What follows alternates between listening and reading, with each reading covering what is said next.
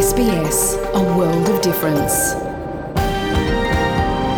You're with SBS Swahili on mobile, online and on radio. Unasikiliza idhaa ya Kiswahili ya SBS kwenye simu ya mkononi, mtandaoni na kwenye redio.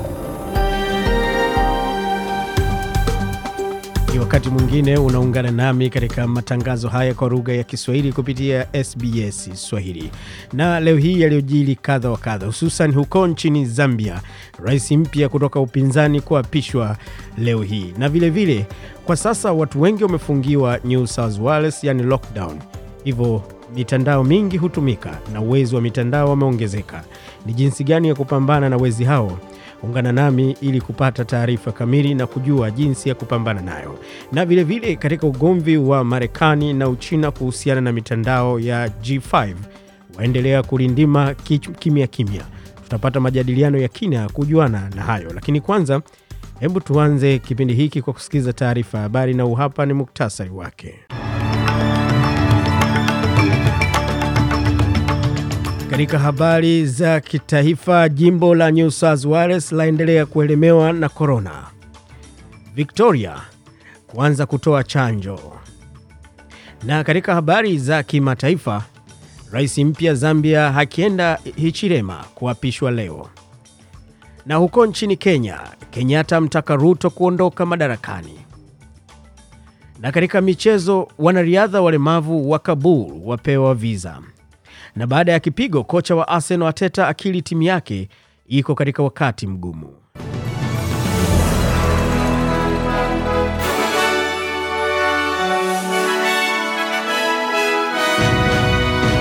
Hii ni taarifa habari kutoka hapa idhaa ya Kiswahili ya SBS. Jina langu ni Franki Mtao na tunaanza na habari za kitaifa. Jimbo la New South Wales limeendelea kuelemewa na janga la korona baada ya leo hii kufikia idadi nyingine kubwa ya maambukizi ya korona ambapo visa vipya 753 vilitangazwa huku kukiwa hakuna kifo. Wakati sakata la walioambukizwa likiendelea, jimbo hili limeshuhudia watu wengi wakijitokeza katika kupiga chanjo. Jimbo sasa limepiga hatua ya chanjo milioni 6 zilizotolewa, ikitoa njia kwa mamlaka kutangaza uhuru zaidi baadaye wiki hii kwa wakazi waliopewa chanjo kamili. So thank you uh, to everybody who stepped up and got the jab. Uh, that equates to about 60% of our population across the state having at least one dose and around 32% of our population double dose, which are amazing milestones and I'm so deeply grateful. Uh, in the last 24 hours, 138,000 tests uh, of COVID were done, and so thank you again for people coming forward. We have 753 cases of community transmission, and uh, fortunately no deaths uh, to 8 pm last night. Bado haijaamuliwa ikiwa uhuru huo mpya utatolewa kwa wakazi wanaoishi katika maeneo yaliyoathirika sana ya serikali za mitaa. E, karibu asilimia 30 ya watu katika jimbo la New South Wales wamepewa chanjo kamili. Hata hivyo, uhuru mkubwa haujawekwa hadi angalau asilimia 70 ya watu wawe na chanjo mara mbili. Vizuizi vilivyowekwa vitaendelea kuwepo hadi angalau tarehe 28 Agosti e, katika mikoa ya New South Wales na angalau tarehe 30 Septemba katika jiji la Sydney na maeneo ya karibu. Wizara ya afya New South Wales ilisimamia chanjo 48761 za COVID-19 e, katika masaa 24 hadi saa 2 usiku hapo jana Jumatatu. Na huko Victoria tunaambiwa kuwa kila mkazi wa Victoria ambaye ana umri wa miaka 16 na zaidi ataweza kupata chanjo ya COVID-19 kuanzia Jumatano, wakati serikali ina rekodi maambukizo mapya 50 yaliyopatikana katika jimbo hilo. Waziri Mkuu Ed Daniel Andrew amesema watu laki nane na 30 walioweka maombi ya kupata chanjo watafunguliwa kuanzia saa moja asubuhi siku ya Jumatano, na kwa wale wenye umri kati ya miaka 16 hadi 39, na kati yao laki nne na hamsini elfu watapata chanjo ya Pfizer. In really important news, we're able today also not only to indicate that we're opening up those 830,000 first dose appointments, we're also able to announce that from tomorrow, uh, all 16 to 39 year olds across Victoria will be eligible for Pfizer. Because we now can be confident that the Polish uh, doses are coming to us. They will arrive and we're able to expand that program and open up eligibility for essentially all uh, Victorians. There's only one slight caveat on that. 16 and 17 year olds are not eligible for Astra, so they, they must be Pfizer. Um, 18 to 39, it is both. They're eligible for both now uh, from 7am tomorrow. Previously, obviously, that age group was only eligible for AstraZeneca.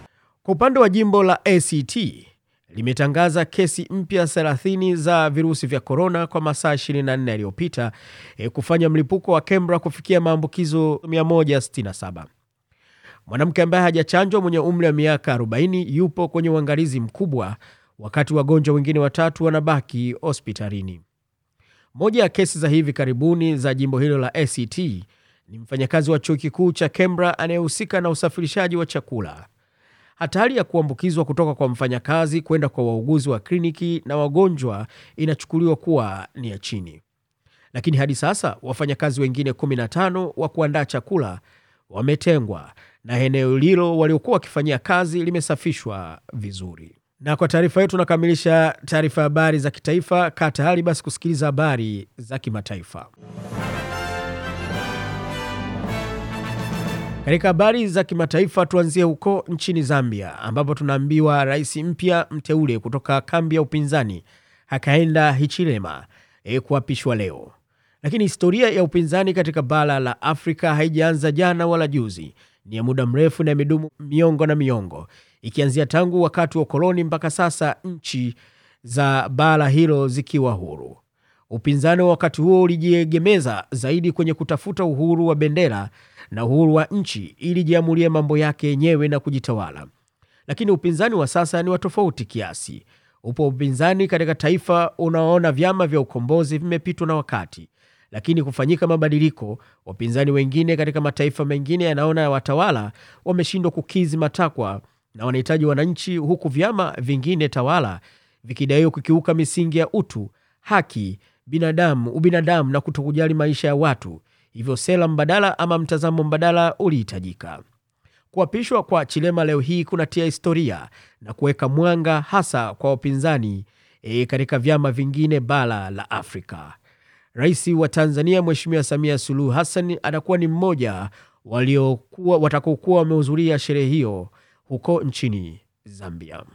Na tukielekea huko nchini Kenya, tunaambiwa kwamba Rais Uhuru Kenyatta wa Kenya siku ya Jumatatu alimtuhumu naibu wake William Ruto na kumwambia aondoke serikalini baada ya kushambulia serikali kutoka humo ndani ya serikali. Akizungumza na wahariri nchini humo, rais hakuficha kukasirishwa kwake na ukosoaji uliotolewa dhidi ya utawala wake na kambi ya Ruto. Rais Kenyatta alisema hakuwa na ufahamu wowote kwa nini upande wa DP Ruto umechagua mashambulio dhidi ya utawala wake. Aliwaambia waandishi wa habari jijini Nairobi kwamba hakuwa na shida na Ruto kujenga ngome yake ya kisiasa, lakini alihoji njia ambazo timu ya UDA inatumia. UDA ni chama kipya kinachoungwa mkono na naibu wa rais. Na huko Marekani tunaambiwa kwamba mamlaka ya kukagua ubora wa chakula na dawa hapo nchini humo FDA jana imetoa idhini kamili ya chanjo ya COVID-19 aina ya Pfizer e, kwa watu wenye umri wa miaka 16 na zaidi. Watu wanaweza kuwa na imani kubwa kwamba chanjo hii imekidhi viwango vya juu vya usalama, ufanisi na ubora wa utengenezaji ambapo FDA inahitaji kwa bidhaa iliyoidhinishwa. Alikaririwa akisema kaimu kiongozi wa FDA Janet Woodcock, ambaye alizungumza Jumatatu katika taarifa yake. Saa chache baadaye ya idhini hiyo, rais wa Marekani Joe Biden amewahimiza Wamarekani kuchanjwa, akisisitiza kuhusu usalama na ufanisi wa chanjo. Rais wa nchi hiyo alikaririwa akisema, naomba niseme wazi na kwa sauti kubwa, ikiwa wewe ni miongoni mwa mamilioni wa Marekani waliosema kwamba hawatachanjwa hadi pale FDA itakapotoa idhini kamili, hili sasa limefanyika. Na kwa taarifa yetu nakamilisha taarifa ya habari za kimataifa. Kaa tayari basi kusikiliza habari za michezo.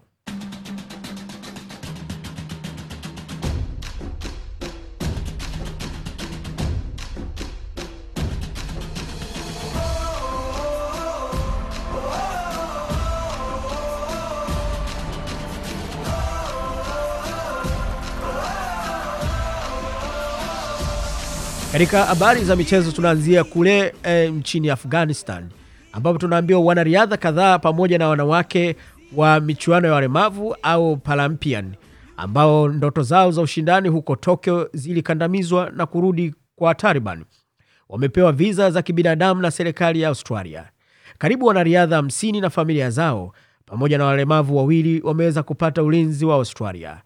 Mawakili bado wanayo matumaini kwamba walemavu wanaweza kushindana huko Tokyo, lakini wanasema jambo muhimu zaidi ni kwamba wako salama.